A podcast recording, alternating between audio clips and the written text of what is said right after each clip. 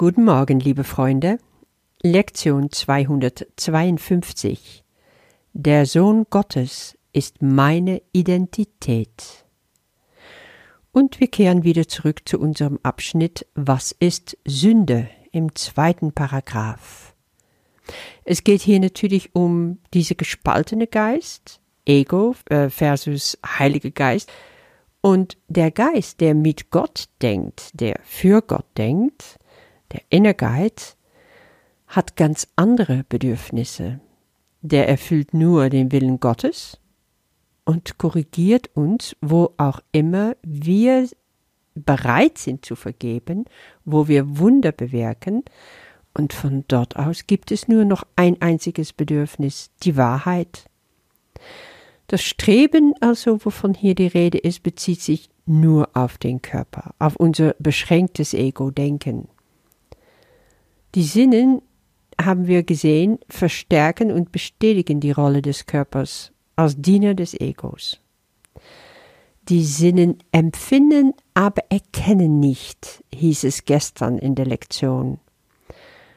Und dadurch bleibt natürlich der Körper mit den Sinnen gebunden an dieses ewige, nie befriedigtes Streben, weil wahre Erkenntnis fehlt. Aber Jesus macht auch hier ganz klar, dass die Wahrheit unser Ziel ist und angestrebt wird. Wenn der Körper dem Heiligen Geist untergestellt wird, dann kann ein anderer Herr gedient werden. Dann ist Gott an erster Stelle. Und dadurch ändern sich auch die Sinnen. Die Sinne werden dann stattdessen nach Zeugen dessen suchen, was wahr ist, sagt er hier. Was für Zeugen sind das? Wir können im Kurs an anderer Stelle auch danach suchen und es wird manchmal übersetzt als Boten, Boten der Liebe. Und wenn wir einmal dafür sensibilisiert sind und den Körper tatsächlich dem Heiligen Geist unterordnen, dann können wir lernen, dass unsere Sinnen Bote der Liebe sein können. Und dann heißt es zum Beispiel im Text in Kapitel 19, nicht einen kleinen Akt der Nächstenliebe, nicht der kleinste Ausdruck der Vergebung oder auch ein noch so schwacher Hauch der Liebe kann ihrer Aufmerksamkeit entgehen. Also dann sind die Sinne zu Boden der Liebe geworden. Das finde ich ganz arg schön und mutmachend, dass das geht. Kommen wir zu der heutigen Lektion. Der Sohn Gottes ist meine Identität. Ich habe mich bei der Vorbereitung dieser Lektion so richtig mal wieder vertieft in die Frage, was ist meine Identität? Und stell dir jetzt diese Frage, was ist deine Identität? Wenn du dich darüber Gedanken machst, wie antwortest du? Es kann gut sein, so habe ich es gemacht, dass du dich überlegst, womit kannst du dich identifizieren? Es gibt da unendlich viele Möglichkeiten. Möglichkeiten der Identifikation zeigen sich zum Beispiel durch deine Identität als Person innerhalb von deiner Familie, innerhalb von deiner Sippe, innerhalb von deinem Land oder von einer Rasse, innerhalb von einer bestimmten Berufsgruppe, innerhalb von einer philosophischen Gruppe, es hat soziale Aspekte, es hat gesellschaftliche Aspekte. Diese ganze Identifikation mit dem, worum es dreht, beim Ego. Ich schlage eine bewegende Übung vor für diese Lektion. Nimm dir zwei Blätter Papier oder zwei Seiten aus deinem Journal, schreib auf die eine Seite meine Identität in der Welt und dann auf die andere meine Identität für Gott.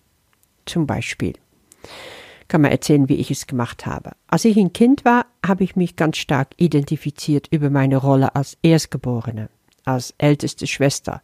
Ich war mitverantwortlich für die Kleinen. Und als wir von Holland nach Belgien umgezogen sind, da war ich zwölf Jahre alt, habe ich mich zum ersten Mal identifiziert als Niederländerin, davor noch gar nicht. Weil auf einmal kam mir von außen diese Schimpfworte entgegen. Keeskop, Keeskop, Holländer, und die, die Kinder, die ahmten die, diese harte G- und R-Laute in meine Sprache nach.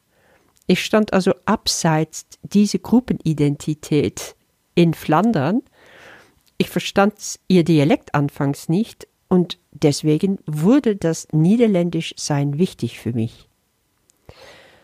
Dann ging es weiter in der Schule. Ich war sehr gut in Sprachen, aber niete in Naturwissenschaften und Mathe.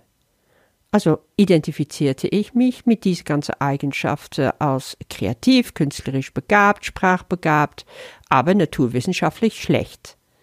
Und das sorgte dafür, dass ich im Laufe der Jahre immer mehr Sachen ausgewichen bin, die in diese Richtung tendierte.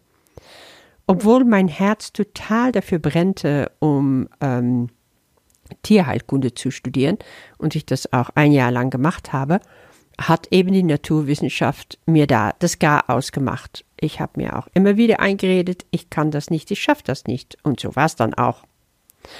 Oder vor wenigen Jahren alles noch, was mit BC zu tun hatte. Kreisch, Technik, kann ich nicht. Und meine Frau Mimi hat mir genau das Gegenteil beigebracht. Ich kann das sehr wohl, wenn ich nur meinen Geist dafür öffne. Ja, dann hatte ich natürlich auch ganz viele psychologische Eigenschaften, äh, wovon ich dachte, das bin ich. Zum Beispiel ungeduldig oder ich konnte sehr autoritär sein, bestimmend, aber auch anpassungsfähig, eine gute Mutter, fröhlich, optimistisch. Alles nur Dinge, womit ich mich identifizierte, aber die nicht unbedingt wirklich über mein Wesen was aussagte. Und jetzt bist du dran. Mach dir Gedanken, was brauchst du für deine Arbeit? Womit identifizierst du dich dort? Wie bist du in deine Beziehungen? Bist du Single? Bist du glücklich damit oder nicht? Siehst du dich als rebellisch oder angepasst? Also du kannst Identifikationen in allem finden. Davon machst du jetzt mal schön eine Liste. Und dann überlegen wir jetzt zusammen mal, wenn wir anfangen mit dem Kurs zu arbeiten, dann ist es ganz wichtig, irgendwann diese ganze Rollen und Masken abzulegen. Dazu gehören auch die Identitäten. Sie sind nicht mehr wichtig. Wichtig ist irgendwann nur noch die Frage, was bin ich für Gott? Und bevor du jetzt diese zweite Seite ausfüllst in deinem Journal auf deinem Blatt Papier, lese ich dir Text in der heutigen Lektion so vor, als würde Gott zu dir sprechen. Schließe deine Augen dabei und danach schreibst du das zweite Blatt voll. Stell dir vor, du bist jetzt bei deinem Vater, bei Gott, geborgen in seinen Armen, und er flüstert dir ins Ohr, du bist heilig, jenseits aller Gedanken der Heiligkeit, die du dir vorstellen kannst. Deine schimmernde und vollkommene Reinheit ist weitaus strahlender als jedes Licht, auf das du jemals schaute. Deine Liebe ist grenzenlos und von einer Intensität, die alle Dinge in der Ruhe stiller Gewissheit in sich birgt. Deine Stärke kommt nicht von brennenden Impulsen, die die Welt bewegen, sondern von meiner grenzenlose Liebe selbst. Du bist mein Sohn. Wie geht es dir jetzt? Nimm dir Zeit, auf dein leeres Blatt Papier die Liste zu vervollständigen, wer du bist für Gott. Und dann lese ich jetzt nochmal komplette Text und Gebet von der heutigen Lektion. Der Sohn Gottes ist meine Identität. Mein Selbst ist heilig jenseits aller Gedanken der Heiligkeit, die ich mir jetzt vorstellen kann. Seine schimmernde und vollkommene Reinheit ist weitaus strahlender als jedes Licht, auf das ich jemals schaute. Seine Liebe ist grenzenlos und von einer Intensität, die alle Dinge in der Ruhe stiller Gewissheit in sich birgt. Seine Stärke kommt nicht von brennenden Impulsen, die die Welt bewegen, sondern von der grenzenlosen Liebe Gottes selbst. Wie weit jenseits dieser Welt muss mein Selbst sein, und dennoch wie nah bei mir und nah bei Gott. Vater, du kennst meine wahre Identität. Offenbare sie mir jetzt, der ich dein Sohn bin, damit ich zu Wahrheit in dir erwachen und erkennen möge, dass der Himmel mir zurückerstattet ist. Amen.